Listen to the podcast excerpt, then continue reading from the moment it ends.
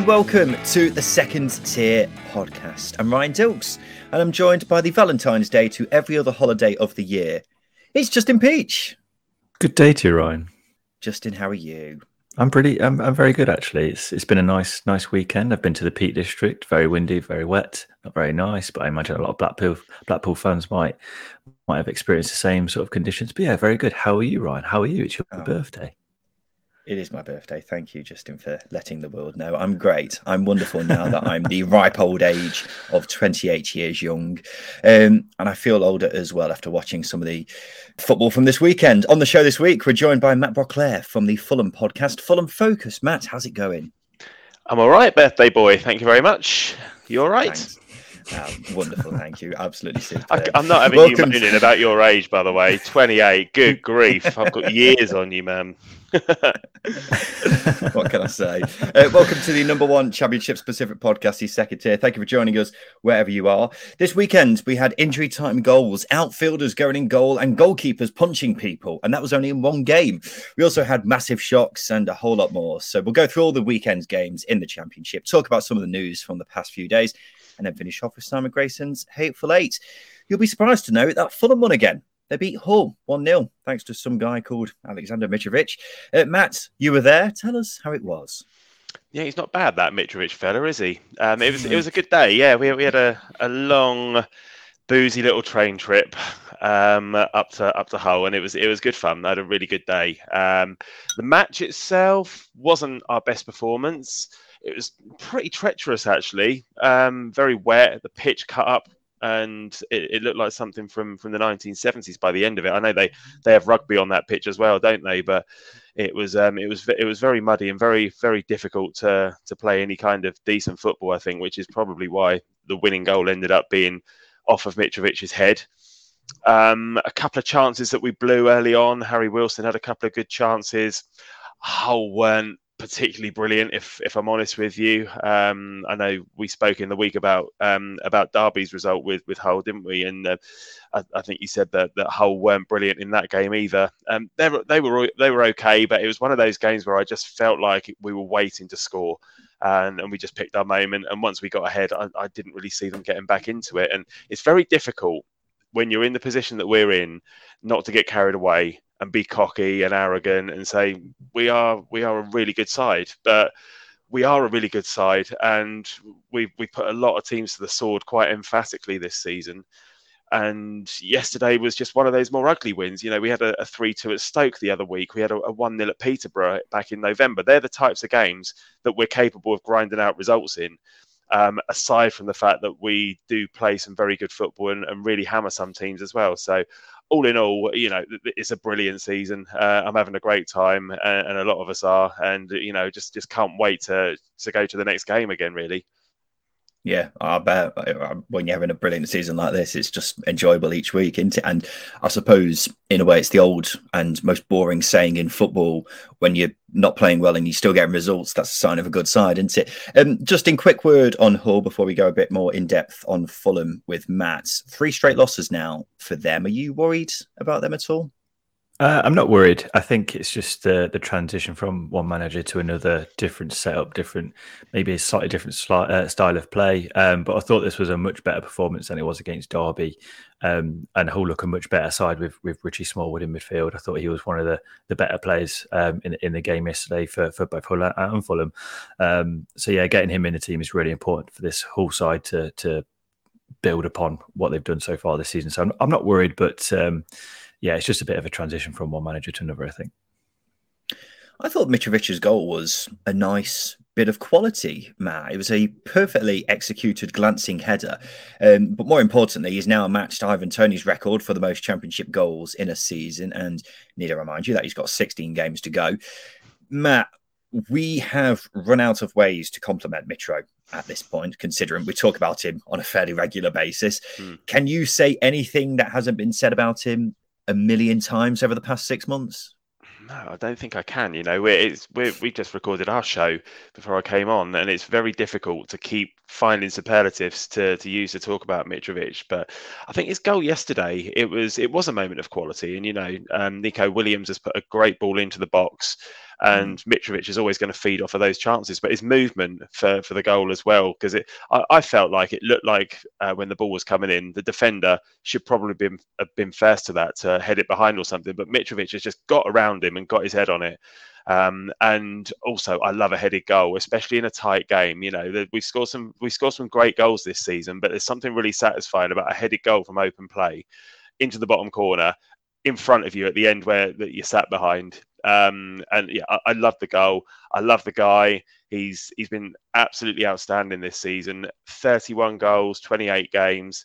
And yeah, we've we've got 16 games left, and I think the actual record is 42, isn't it? Guy Whittingham, and you know what's that? He, he needs another another 12 goals to break that in 16 games, and the ra- the ratio he's scoring in at the moment you wouldn't bet against him, would you? Absolutely not. The, the only thing I will say, and this is going to sound really arrogant, so I apologise for this, is that we're probably going to be promoted with some games to spare. And then does our form tail off once we're already up? And if we've got the championship already sewn up with a few games to go, does our form drop off? Do the chances that he's getting put on a plate for him start to dry up a little bit? You see it, don't you, when when teams get promoted early? That you know the things start to drop. So that that's the only thing I think that, that's going against him, which which is a, a, really weird thing to say. But you know, all the records that we can get this season, I I, I just want them all because I know next season it's probably going to be a bit shit in the Premier League, isn't it? So we've we've got to embrace this uh, whilst whilst we've got it, I think. And just I was saying to a mate of mine before I came on, uh, you know, we're, we're looking at the next away games we're, we're going to do together, and I just said we, we've got to do them all because you know it's it's not going to be like this again for a long time. You've just got to enjoy a season like this when it's in front of you, having such a good time. Definitely, Mitro gets the headlines every week, doesn't he? Mm. So it's very easy for other players to not get spoken about by people like us who do podcasts on mm. Championship mm. football every week. So, who would you say has been the underrated hero of Fulham's season? Yeah, I, I think the obvious one that springs out is probably Harrison Reed. Um, he's a defensive midfielder who does a lot of the dirty work.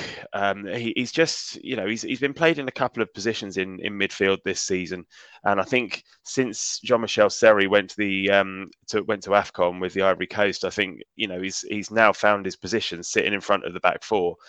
Um, whereas before he was playing in a more advanced role, and Seri would, would sit in front of the back four.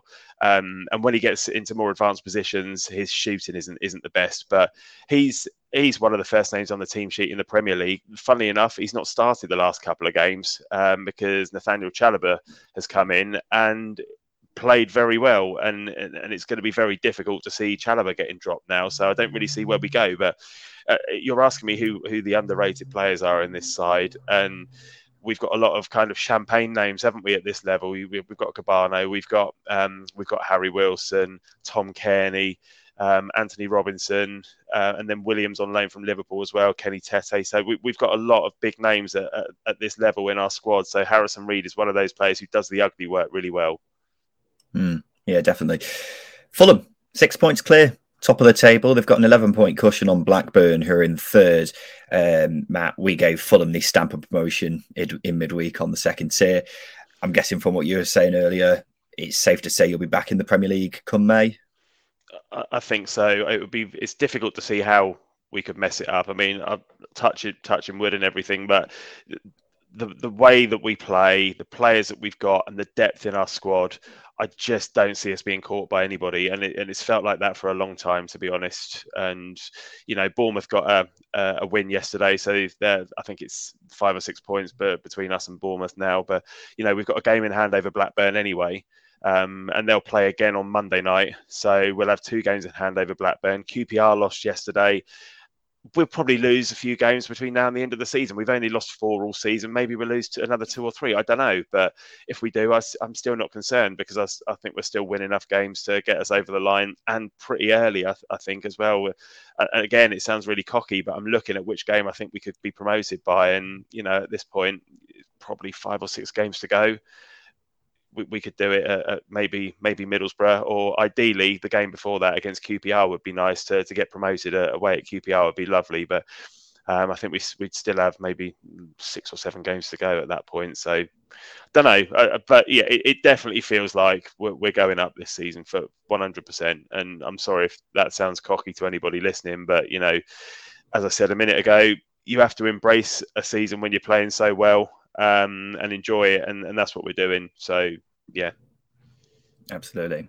Uh, final question then. I feel a bit silly asking it because it is six months until the new Premier League season would be starting, but. Do you think you would be better this time around compared to the previous two attempts, which weren't particularly outstanding?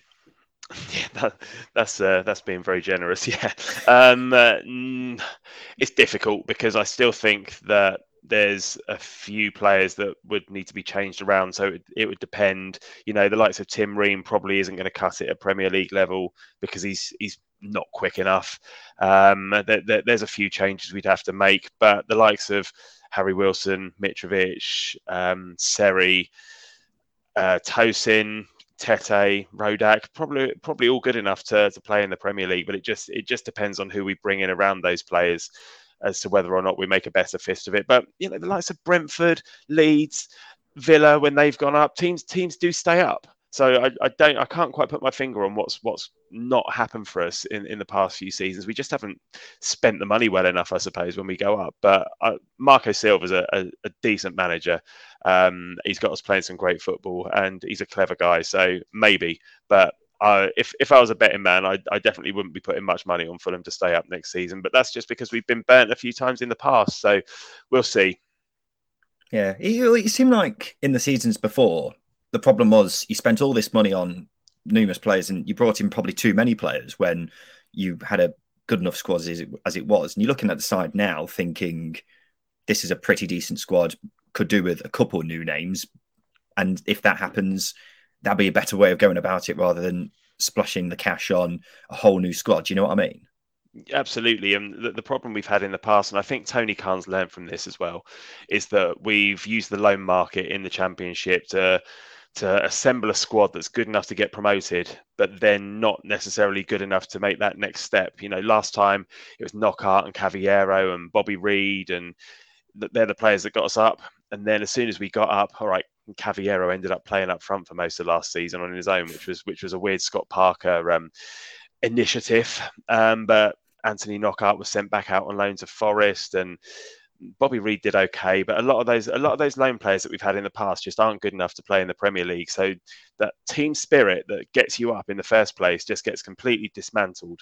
So then and then you have to start again and you buy a new squad. Uh, and the the Scott Parker Premier League season last season was really difficult because he bought a new squad and changed the philosophy of, of the style of football we were playing to that of very defensive um, no Mitrovic in, in the team, which just seems bizarre now, doesn't it? That the guy who scored mm. 31 goals this season wasn't getting into the team last season instead of Ivan Cavaleiro, who was playing up front. in the, it, it's bizarre, isn't it? It's, it? It was bizarre at the time, but now you see what this guy's capable of. If you play to his strengths and you create chances for him, then yeah, he's an unbelievable player, and he and he loves the club as well. You know, he, he's he's had chances to leave before, and he's stuck with us when we've been relegated. So yeah, we've we've got it wrong in the past. I just hope that we've learned this time, and we can just bring in a few players around and the right players, good players as well. Where you know in the past we've maybe maybe not got that right either, um, and then then we've got every chance. I, I hope so. Um, but uh, personally, I prefer a season where you're at the top of the championship and looking upwards rather than scrapping to stay up in the Premier League. It's it's far more enjoyable. Well, who doesn't prefer the Championship to the Premier League? That's Why? always what I say. Yeah. Uh, thank you, Matt. For now, we'll come back to you later to play Simon Grayson's for Late. For now, me and Justin are going to go around the grounds and we'll kick things off with a crazy game between Reading and Coventry, which finished 3 2. However, it was perhaps overshadowed by protests from the home supporters. Paul Mann is from the Reading podcast, Elm Park Royals.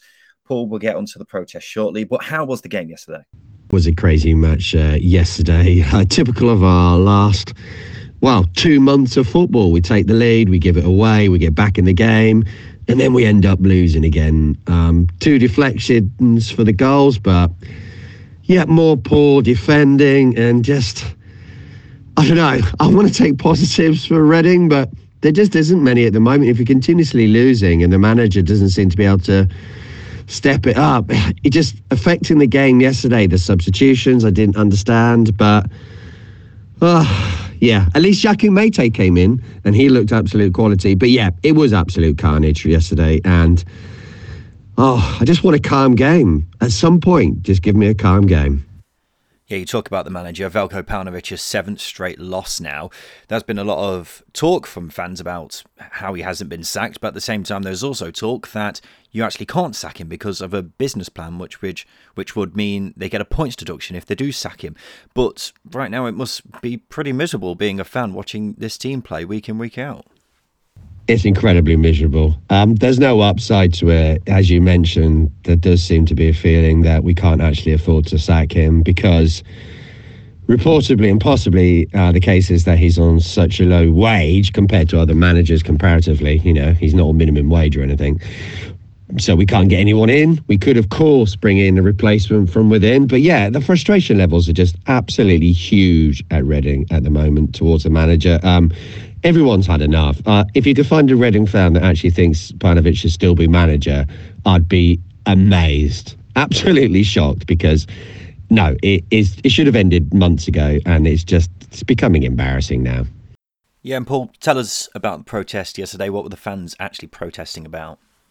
Um, yeah, well, main three things of the protest are removal of the manager. Everyone's lost faith in them. Secondly, it would be Kia Joorabchian because he's a major issue with the club. Um, with setup, he's just completely dominating the transfer market for us, allegedly, and players that come in and the management as well.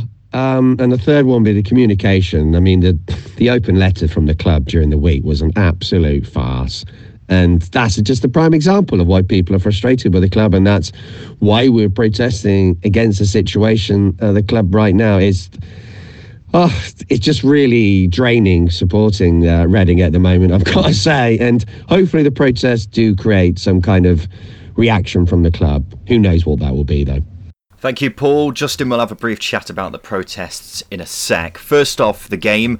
A lot to unpick because both teams had the chances, but the turning point seemed to be when Junior Hoilett was sent off. He gets two yellows in six minutes, and then Coventry score two minutes after he's sent off.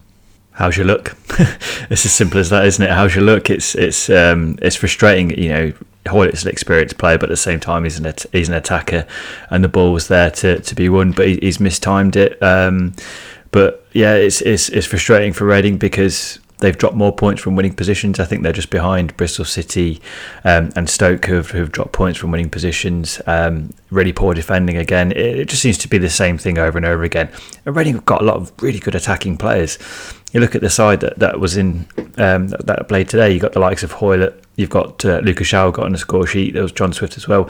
Really, really frustrating um, because again they've they've conceded avoidable goals pretty much. Definitely. Gustavo Hamer scored probably the worst 25 yard volley the world has ever seen. he slips and it just dribbles in. It may have taken a flexion on the way as well, um, but I found that quite funny. Uh, a rare bit of good news for Reading Yakou Meite is back. After missing the whole of the season so far with an ACL injury, he created a big chance as well when speeding past two Coventry players, so his return will be a big boost. It is ultimately seven straight losses now for the Royals, though, and that's part of the reason why fans have been protesting. Justin, what have you made of the action that's been going on from supporters? Um, this isn't a criticism, but sometimes these sorts of things they, they come t- too little, too late at times. Um, you know, a, a, lot of, uh, and obviously, the, you know, there's not a lot of transparency from from the board anyway, and this is why fan representation on boards is really important because the transparency is there, the feedback is there, and fans know exactly what's going on. Um, but at the same time, it, it, it, sort of feels like now or never for, for Reading. They, they've got to they've got to stand up. The supporters have, and they've got to ask the questions as to where the club's going. Because make no mistake, Reading are, are, are a good football club. They've got some good players but they seem rudderless. Um, a lot, a lot like Birmingham City, they're, they're completely rudderless. They've wasted a lot of money on players over the years. They've sold players for peanuts. You know, Omar Richards went on a free transfer. Why was he not? Why was he not a protected asset? Michael Olise had a clause in his contract for just eight million pounds. You look at Eberechi Eze, he went for twenty million pounds or over twenty million pounds, and Olise's of a similar level, if not going to be better. Um, it's it's quite staggering, really, how the club has been running over the years, and fans are right to ask questions. Their form at the moment pretty much sums up um, how the club has been run over the past few years as well. It was always going to come to a head at some point, mm-hmm. and we're definitely seeing that now, aren't we? Reading are just sat above the relegation zone despite losing seven straight games, I think it is now. Two points uh, with a two point cushion on Peterborough. Coventry sat 12th in the table with plenty of games of games in hand on some of the teams around them. At the Riverside Stadium, we saw a game which promised to be a tasty one with the back and forths going on off the pitch between the two clubs. It was Middlesbrough against Derby. Yet it ended up not being much of a contest at all, really, because Chris Wilder's men comfortably won 4 1. Boro simply dominated, didn't they, Justin? They were they were so creative throughout. You've got someone like Isaiah Jones who was just brilliant again in this game. It's it's quite stirring to see his rise and the fact that Jed Spence is one of the best wing backs in the league and he's out on loan from Middlesbrough um, is is quite staggering really. And Jones's form under Wilder has been so consistent as well throughout.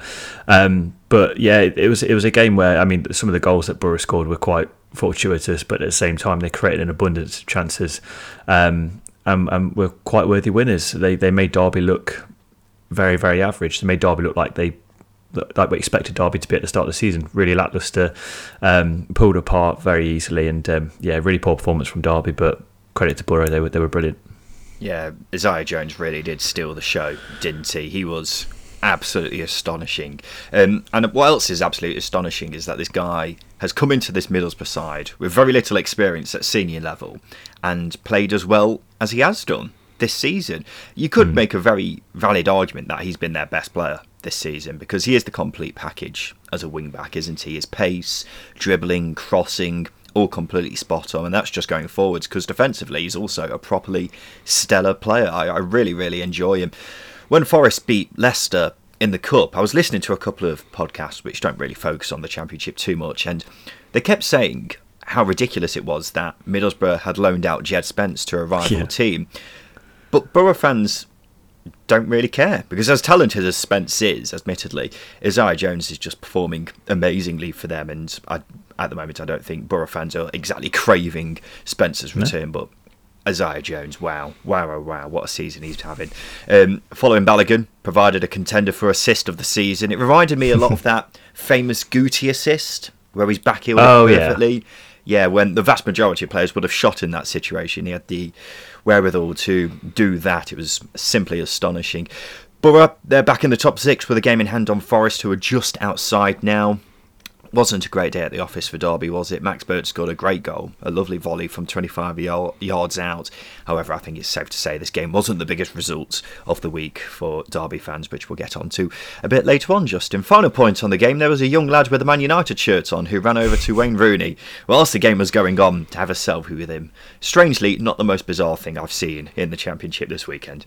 In what will go down as one of the biggest shocks of the season, Barnsley beat QPR 1 0. Barnsley picked up three points points from a possible 39 heading into this game, while QPR had 17 points from a possible 21. The championship in a nutshell, Justin Peach. Yeah, it's bizarre, isn't it? And it's yeah, it's one of the games that completely defies logic, um, and sums beautifully why sums up beautifully why the championship is such a good league because you've got, as you say, the two teams and their form um, is just ridiculous. But Barnsley were the worthy winners here. They were the much better side. They wanted it a lot more than QPR. It almost felt like QPR were complacent that they could just roll in and, and get a result, but they didn't work hard for the um, for for what in the game at all. And um, Barnsley fully deserved the win. It was um, a brilliant performance. The the the loanies were, were fantastic, Quina and, and Bassi, and they've brought some quality into that final third for for Barnsley. And yeah, brilliant win for them. Yeah, Quina's goal was fantastic, wasn't it? Defies physics. Yeah, I'm not really sure what happened. I just assumed it must have taken a deflection, but it just stayed. It just stayed constant, and then it lifted slightly. I, have watched it five, six times, and I cannot explain as to what is what is going on with the uh, the hit.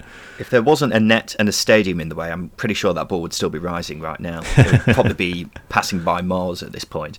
Um, but he's looked a really good signing since um, being brought in from what from Watford on loan. Surprisingly good move at the time, wasn't it? But he's been a real mm. handful in the games he's played so far. Poya Asbaghi's first win in his 12 games in charge. The big question is, Justin, is Justin Peach opening the door to a Barnsley great escape yet?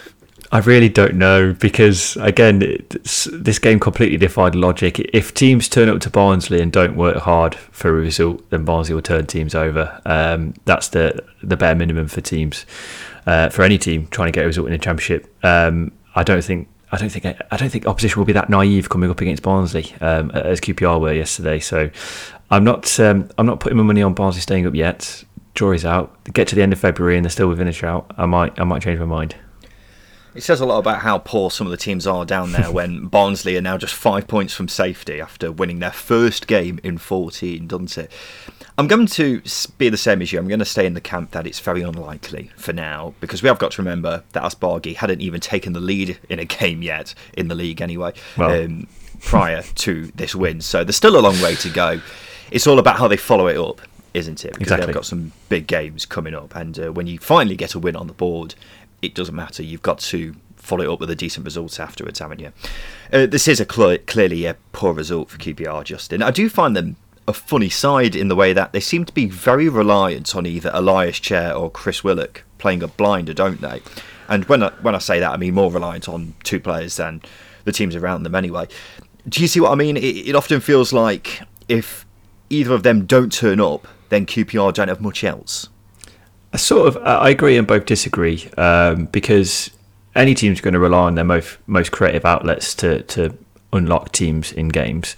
Um, so I disagree on that front with you. But then uh, at the same time, if, if those two aren't having a good game, other players have got to step up, um, and and they didn't in this in this game. If they got other players that can spark something, um, there there's questions to be asked. And this isn't criticism of QPR, but you know, games like this they ask more questions of, of your side than winning two or three nil in other games. So, and that's why these questions come up. So, yeah, there, there's a lot of questions to be asked about QPR and who can step up if the likes of Chair and Willock aren't quite at their best. Wing backs can they get involved a lot better? Johansen in the middle, field, etc. There's a lot of a lot of um, players that could step up. Probably didn't yesterday, and um, they didn't get the result you've just named some players there. I, I, don't see any of them as like an X factor. Exactly kind of yeah. player, which I think is a problem. But at the end of the day, they've been doing perfectly well so far, haven't they, with just those two X Factor players? Admittedly, they are two very, very good X Factor players. Um, and they're still very much in the promotion hunt, aren't they, despite this really poor mm-hmm. result?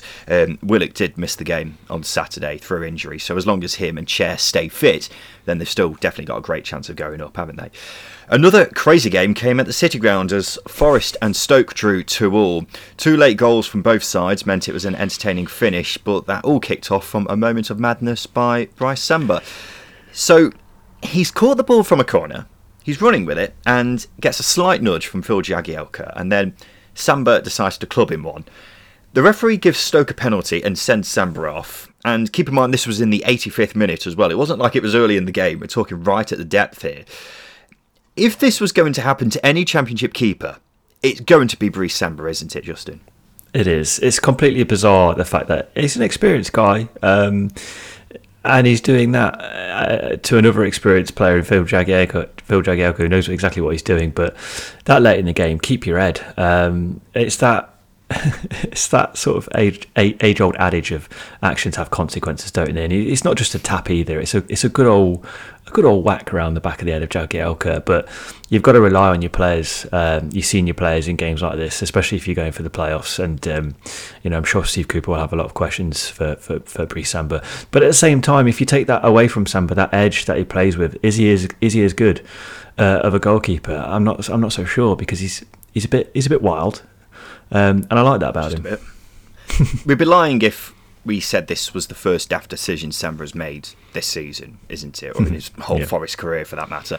When you think of great goalkeepers, they're dependable, aren't they? They're meant to be the most calming player in the team, the one you rely on the most. But you can't really say that's the case with Samba, can you? He does have the odd yeah. game where he wins Forest points on his own, but then you have him doing stuff like this at the same time.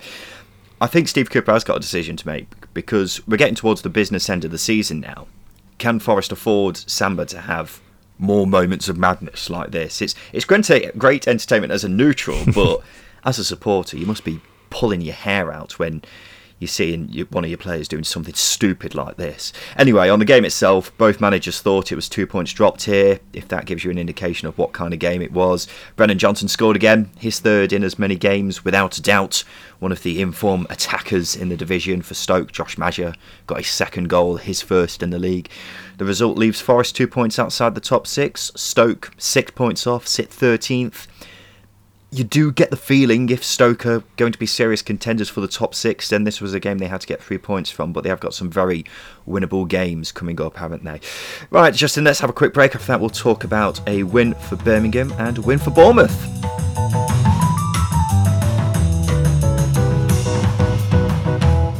Hello there, guys. It's Ryan. I'm just checking in to tell you about the second tier betting show, which is where myself and tipster Jimmy the Punt pick out our best bets in the championship each weekend.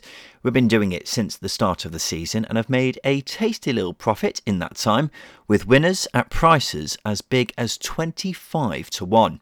We have a new episode out every Thursday and Monday if there's a full round of midweek games. So if you enjoy having a flutter on the championship, why not give it a listen? Search Second Tier Betting on your favourite podcast platform.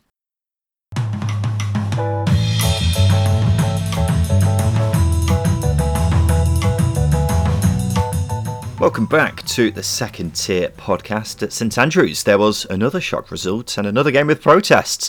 Birmingham beat Luton 3 0. Birmingham with one win in 11 prior to this weekend. Luton had lost just once in their last nine games. The Championship, ladies and gentlemen.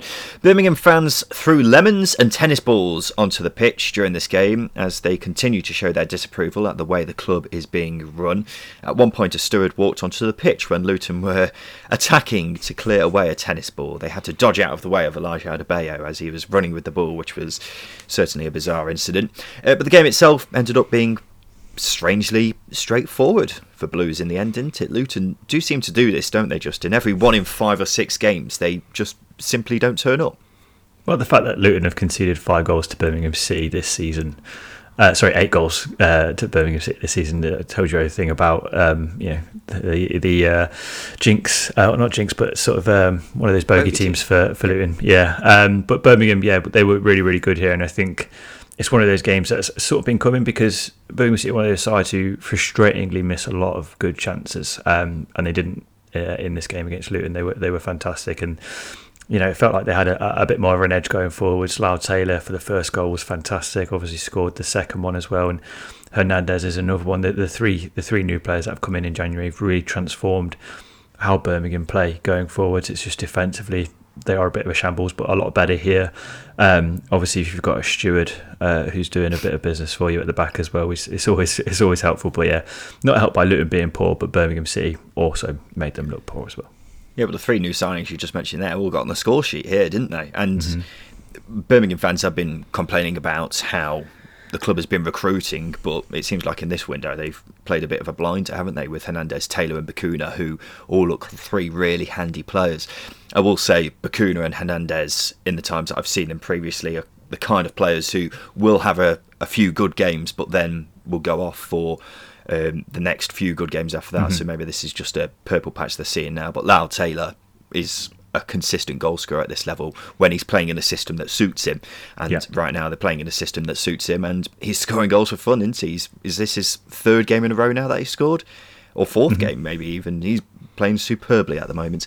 Blackpool were so close to pulling off a great result at home to Bournemouth. They were 1 0 up until the 86th minute, and then Scott Parker's side came back to win 2 1 the Seasiders can feel very hard done by, can't they? Because not only was it a late comeback, but they kept Mark Travers busy in the Bournemouth goal, didn't they? This wasn't the kind of game where they scored and then sat back. They were giving as good against Bournemouth as they were getting. Well, Blackpool do this. They set up really, really well against some of the top teams. Look at that Fulham game um, a couple of weeks ago where they where they come away with a one-one draw. They were fantastic in the second half and arguably probably had chances to win it. Um, didn't quite go for them. Um, and it's the same here. They come up against a team that is full of individual quality everywhere. Um, but then you've got players like Josh Bowler pulling off goals like he did, um, and, and, defensively they were really really good as well. If your opposition keeper is is man of the match, um, like Mark Travers was for, for Bournemouth. He, he's he's won them the game essentially. Um, then you've done something right. It's just a bit of a sickener. Obviously, the, the goal comes quite late, um, and and they come away with nothing. It's it's it's a bruising one, but it's a it's a good learning curve as well for the team. Yeah, definitely. I think Blackpool definitely deserve a lot of credit for the performance they put in here. They are definitely a unit, like you say. Um, Mark Travers was definitely man of the match once. He was absolutely fantastic. In fact, I think this is the kind of game which showed why Travers was included in our halfway team of the season not long ago because he's obviously not going to be as busy as other championship keepers, is he? I think that's a given. But when he is called upon like he was here, here's a really really good goalkeeper. He's made two unbelievable stops in this game. Couldn't do anything about the Blackpool goal, but was absolutely brilliant, sensational. For me, the best goalkeeper in the league, I'd say, without a shadow of the doubt. Not just for his form here, but in terms of his overall quality. When um, Bournemouth bring in a goalkeeper like Freddie Woodman as well, who's been a solid keeper for the past couple of seasons for Swansea. Yeah. You thought maybe his position may be under threat, but he's now staving off that challenge and fully deserving it with performances like this, isn't he? So yeah, Travers absolute class. Um, I did just talk about it then, just in Josh Bowler's goal. Can we give that a bit of airtime? That was a beauty, wasn't it? Got, we've, we've got to. He's, he's, he's getting better every week, and we were we've said before um, that the only thing let him down, that, that, was letting his game down, was his numbers, and he's starting to produce numbers wise as, uh, as well. And the fact that I think he, he, he was linked with a lot of teams, but he turned Bournemouth down, didn't he? So I think he turned Bournemouth down in the January transfer window for triple his salary to stay at Blackpool, which is fantastic. And he and he pulls pulls the goal off. He's, he's a brilliant footballer, and the conditions were terrible um, in the game yesterday. Uh, and you've got players with the graceful gracefulness that he has and the skill that he's got, and he's able to produce that is, is fantastic. He's yeah, he's, he's such a good player to watch. Uh, yeah, we love him. Yeah, we are becoming a bit of a Josh Bowler podcast, aren't we? Because I think this is this the fifth show we've mentioned him in a row now. When Pretty he's much. playing as well as he is, it's difficult to ignore him, isn't it? Because he has been another of the most informed attackers in the division this season, uh, or in the past few games, I should say. Um, absolute class. The other thing worth mentioning from the game was Dominic Solanke's penalty, which was very bad. It, it, was one of them where he's waiting for the goalkeeper to move into. When you do that, you need to be 100% confident with what you're doing, otherwise you get the result here. And it was just a very, very bad penalty. But Bournemouth, they stay in the top two with this win, five points clear of Blackburn, who play on Monday night. The Yorkshire derby between Huddersfield and Sheffield United finished nil-nil, but there was plenty of refereeing controversy to be had. Huddersfield had two good penalty shouts turned down and had a goal disallowed. What are you saying, Justin? A goal and two penalties? No goal and no penalties? No goal, a penalty? What do you think? Uh, I have no idea what you just said. Um, so I'm going to say that that should have been a goal. Arguably, if it isn't a goal, it should be a penalty for Huddersfield because Danny Ward gets dragged down. Um, okay. And that bundles the keeper over. So if they're not given the goal, then it's got to be a penalty, not a free kick to Sheffield United. Um, the other two penalties, questionable. Um, I, would perhaps give one of them, but it's mainly the, the goal that's disallowed for me. That is, you know, sometimes we can get carried away whenever we talk about decisions, but that for me, uh, and I said it on Twitter yesterday, arguably one of the worst decisions I've seen in in a football match. Um, it's sort of like the ghost goal because at no point is the referee certain. It takes him a long time to make the decision. At no point is he certain as to what he's giving. Uh, you know, I've heard supporters say that the fourth official's giving it. Why the fourth official's giving it from where he is, I don't know. How he's not seeing the pull on Danny Ward, I don't know. It's a very good goal, um, and I'm just left scratching my head as to what the referee and the officials are thinking with that one because it's it's truly truly remarkable how they've come to the conclusion that they have with that one. It's it's really really poor. Yeah, it's a strange one, isn't it? Um, I don't think Danny Ward. You can say he's done much wrong there has he? He's done nothing. He's done nothing. He's been pulled over. He's yeah. done absolutely yeah. nothing. It's yeah, I'm not bad. I'm not entirely sure what the letter of the law is with that situation, but the goal should have stood for me as well. Um, with regards to the penalties, I'd say they should have had one. I think the Pipa one, I think it was Pipa, um, was brought down, and mm-hmm. there were definitely a tangle of feet in there. Overall, I think Huddersfield had the decisions go against them, but Sheffield United had the better chances. So exactly. make of that yeah. what you will. Huddersfield stay in the top six, although they have played more games than all the sides around them. Sheffield United three points off with games in hand. Strangely, they've got five home games in their next six, which I'm assuming is because of postponed games in December, but certainly chance for Paul Heckingbottom's boys to steal a march on plenty of sides, Justin. Yeah, that's quite incredible, isn't it? I mean, fair play to the fans as well. That's that's going to be it's going to feel tiring as a home supporter. It's sort of it's going to be second home for the next Is couple it? of weeks, isn't it? It's, it's, I think, if anything, it's ideal, isn't it? You just get to go Bramall Lane all, all for the next uh, few weeks. Not if you've got commitments, Ryan. Not if you've got commitments. What if you're working away? It's going to be a right, right pain in the backside. At least you get to see your don't know. If you got There commitments, that. then you wouldn't be able to go to an away game, would you? That is true. I, I don't know where I don't know what angle I'm coming from here. I just find it very taxing going to Derby. Obviously, I don't know. Fair enough. Preston made it six games unbeaten after winning 1 0 away at Peterborough. James Brightling on Twitter asks How many goals will Cameron Archer score for England in Qatar? What do you think, Justin? yeah, uh, it keeps it up. He'll score quite a few. I, what can we say about Cameron Archer? His, his goal is just a display of his quality again. He's- back to the player, turns and swivels, and, and fires that one into the top corner. He's he's a good player, isn't he? What else can we say? I, I'm just I'm really looking forward to seeing more of him. I hope there's there's going to be more games where we where we can see his quality. What a what a pick what a pickup he was in January. the more I'm seeing of him, the more surprised I am that A, Preston managed to sign him, and B, we haven't heard about him before, if you see what I mean. Yeah. Because he has been Yeah. so good, hasn't he? And the fact he's not played much senior football prior to this is very, very strange to me, but he has been unbelievable so far this season. Definitely one of the signings of the January window. Six games unbeaten now for Preston. A run like this pretty much seemed a million miles away under Frankie hmm. McAvoy, didn't it? I, I have been surprised by how different a side they look. I was a big fan of Ryan Lowe's appointments, and I thought they would improve, but they're doing even better than I thought they would. They're only four points off the top six now, Justin. Sure, they have played more games than all the other sides, but for them to be at this stage when they were 18th uh, when Lowe took over is pretty remarkable, isn't it? He is doing a great job, and I think it paints a really promising picture for next season when. I'd expect them to still be in the championship, bar a minor miracle, because I still I still think the top six is unlikely. But as things are going now, I think Preston fans must be absolutely buzzing. You would be, wouldn't you? And uh, the thing that um, surprises me is they're a lot better at the things that I didn't think they would be quite good at at this point. Defensively, they've been really, really solid. They've been very, very organised. They've been very, very structured. Sure, they can probably score more goals and, create more chances, but um, you know that's the side of the game that I thought they they they'd um, be improving at, uh, and they are improving at it. But defensively, they've been absolutely brilliant, which is something that dogged them uh, earlier on in the season under McAvoy. So yeah, really, really good run of form. Um, is the playoffs too too far away from them? Maybe, but as you say, for them to be above the likes of Coventry, Stoke, Millwall is uh, at this stage is yeah. It's wow, good. It's great job from I know. He's, he's, a, he's a very good manager, and as we're as we're seeing. Yeah, great job. One win in 15 for Peterborough and one point in seven games. The next two are Reading at home and Derby away. Six points Six a time, pointers. Justin. Six pointers, you're quite right. But at the same time, you, you've got to praise them for this performance because it's, it's a lot better than what they've been putting out. Um, so much better. Um, they they need to produce that sort of performance on a weekly basis. We've said this before, which is why we're we're almost kicking us not kicking ourselves, but we're saying it through gritted teeth at the minute. It's just it's not good enough, not consistent enough. Um, but as I say, they created a lot of chances, probably deserved something from the game, but that's where that's where the look is at the moment. I'm just looking at their recent results in the league. That is, they've they've failed to score in four of their last five games. So it's clear where the problems lie.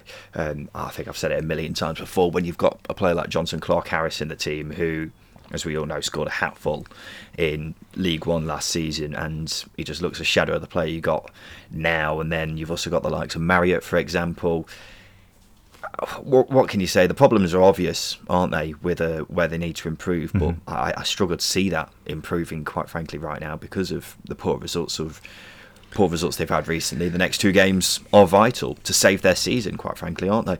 In the Steve Morison derby, it ended up being Millwall two, Cardiff one. Only Gary Rowett's second win in seven games. He continues to just do enough to avoid serious questions being asked about his job.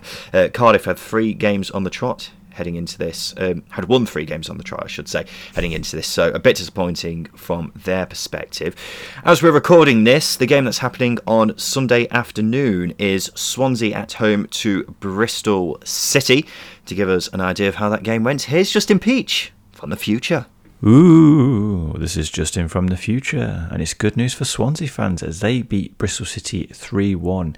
And it was an inspired second half performance that got them the win. After being second best for much of the first half, Russell Martin got his team going in the second, and he'll be delighted at his side coming from behind to win the game, as well as having two strikers on the score sheet through Joel Piroe and Michael Obafemi. This was a much improved performance after the defeat in midweek against Stoke.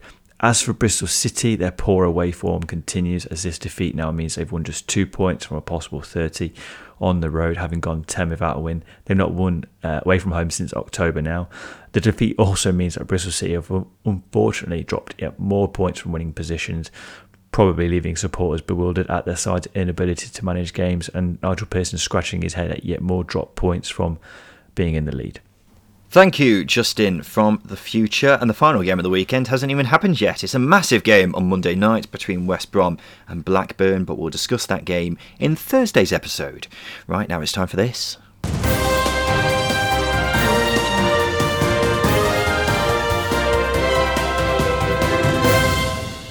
Yes, it's time for the news, and there's been a gigantic breakthrough for the future of Derby County. Former owner Mel Morris has come to a resolution with Steve Gibson at Middlesbrough.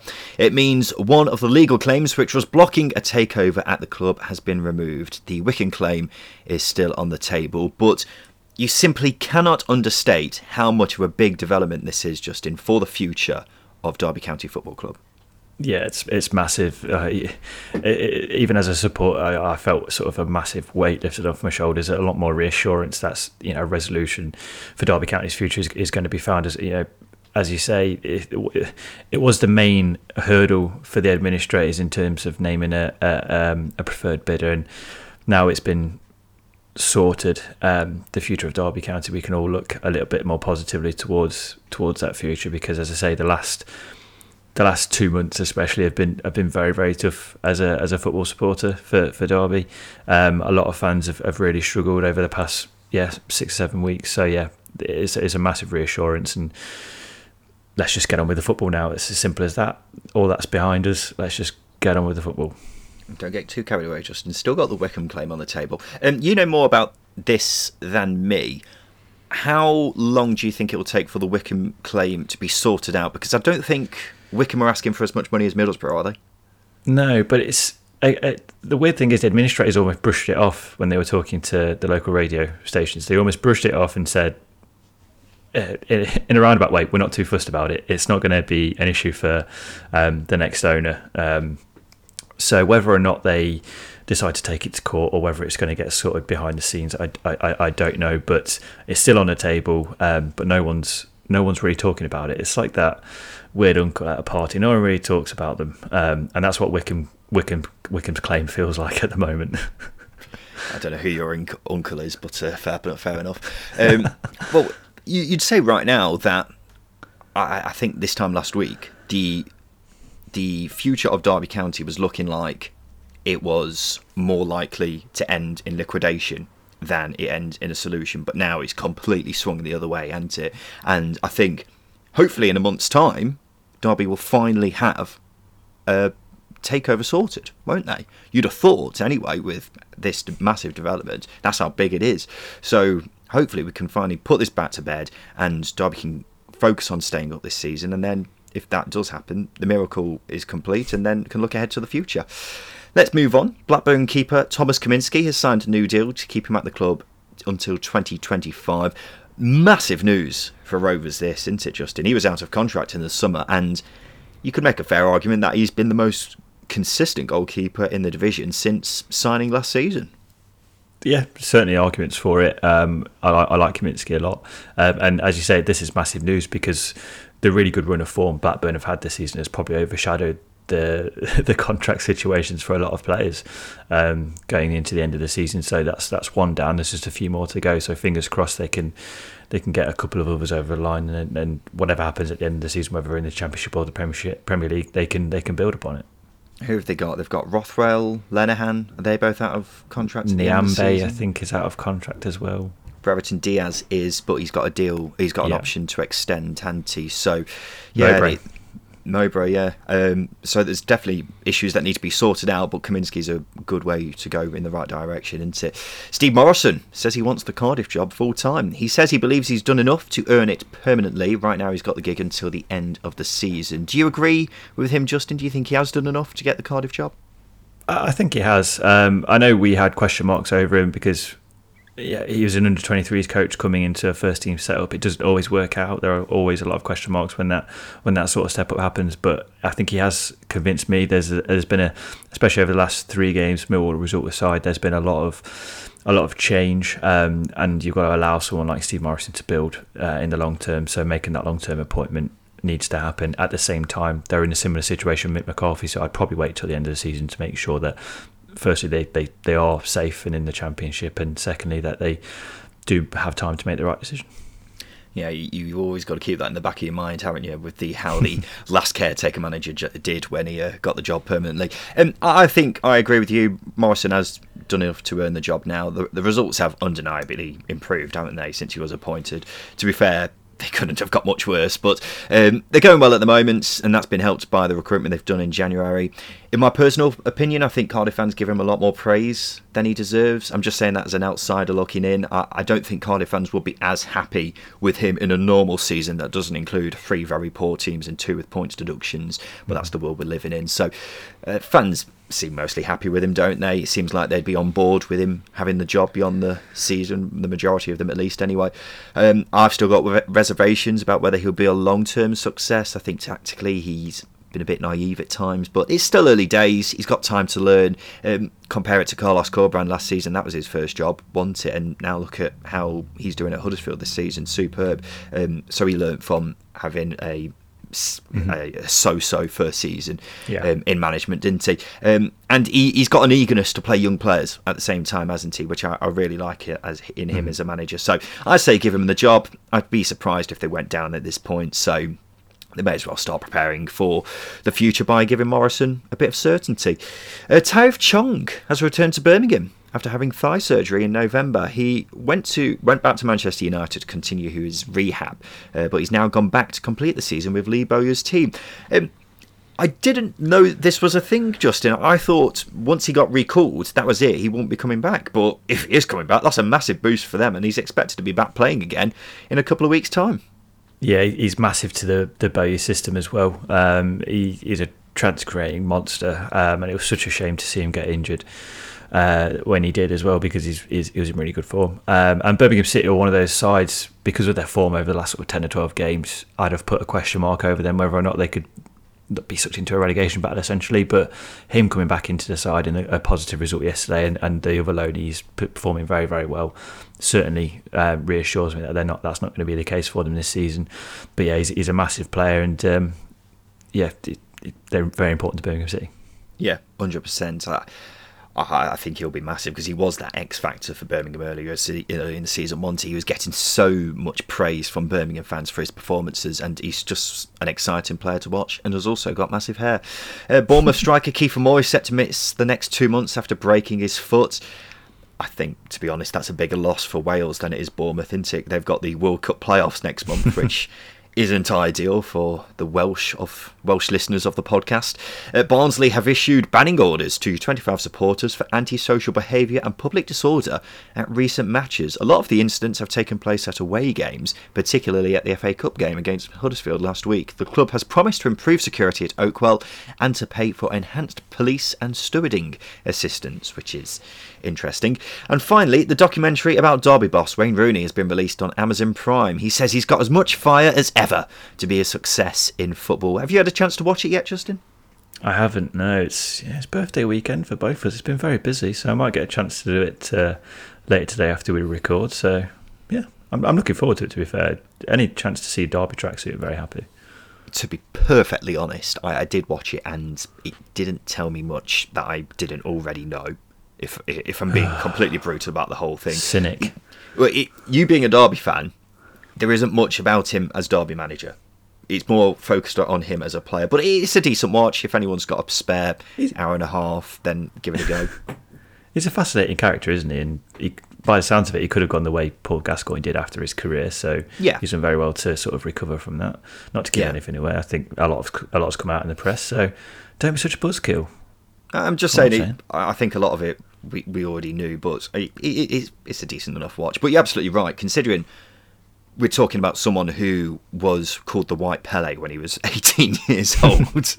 it's uh, incredible that he's um, still managed to go on to have a brilliant career and is now doing a really good job as a manager as well. So, yeah, um, decent watch. That's all I'm going to say. right, now it's time for this. Hi, Simon Grayson here.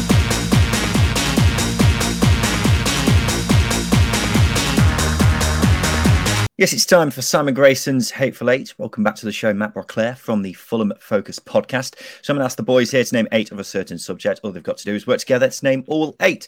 So, for example, if I were to say name the last eight World Cup finalists, and Matt would say France, that's one down, and Justin would say Germany, that's another down. But if Justin would say Burkina Faso, then he'd be out. So what you need to do, chaps, is give me all eight answers without all of you being eliminated. Of course, there's only two of you. Usually we do this with three people. Um, so what I'm going to do is I'm going to give you an extra life. So if one of you gets one wrong, you have another crack after that. So it's an interesting one this week. Can you boys name for me the eight highest ranked teams in the EFL that have just one word in their name? So, for example, Fulham. So I'm looking for the top eight based on where they're currently sat in the Football League as well. Um, this is important. Teams that have the prefix AFC do not count on this list. So Bournemouth, for example. Um, so we shall kick things off with you, Matt, who is you're furiously shaking your head in disapproval. Because I can't think of any. That's why. Well, the, the one you support may be a good thing. well, yeah, I things off. know, but I know. I'm just trying to think one step ahead. Yeah, we'll go Fulham, obviously. Yeah, definitely. Fulham are top. They're sat so high in the Championship that they're basically in the Premier League already. Justin, your go. Um, yeah, the first one that came to my head was Burnley, obviously not in, in the EFL, but Barnsley came up next. That is correct. Barnsley are the sixth highest ranked team.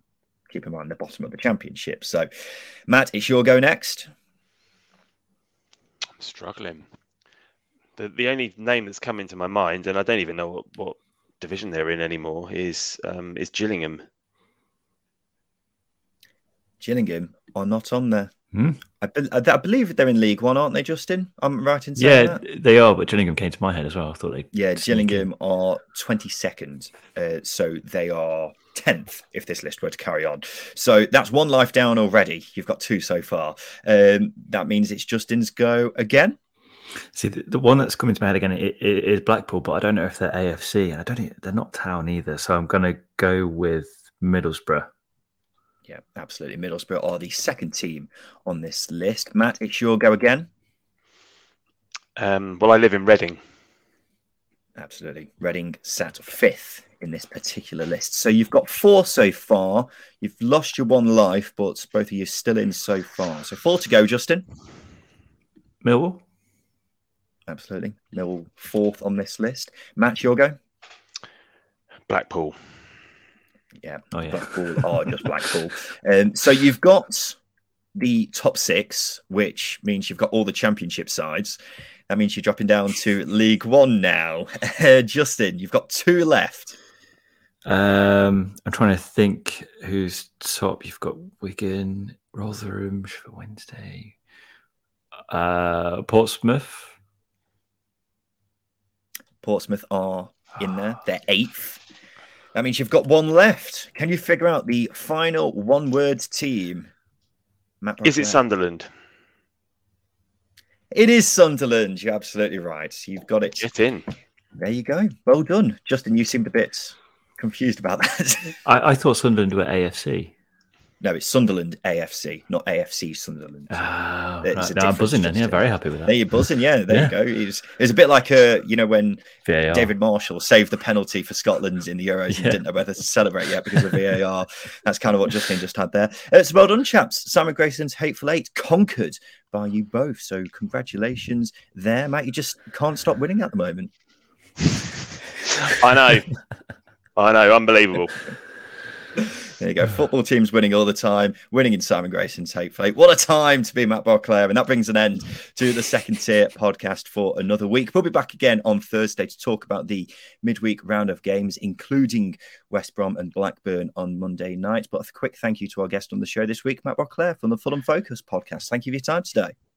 Cheers. Just just before I go as well, I know I said to you in the week that I didn't want to bring this up, but I just wanted to say about the the Paul Parish situation, how unbelievable the club have been um, to to his family. So um, it's just just an important thing because his his daughter is a is a good friend of mine, and um, and they've really looked after her, and that that sort of thing is really important as well because you know we've had a really good season on the pitch, but we've got some amazing people off the pitch as well. So just wanted to yeah, say that. So thank you.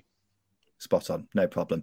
This has been the Second Tier Podcast. We'll be back again on Thursday. I've been Ryan Dilks. I've been Justin Peach. Thank you for listening.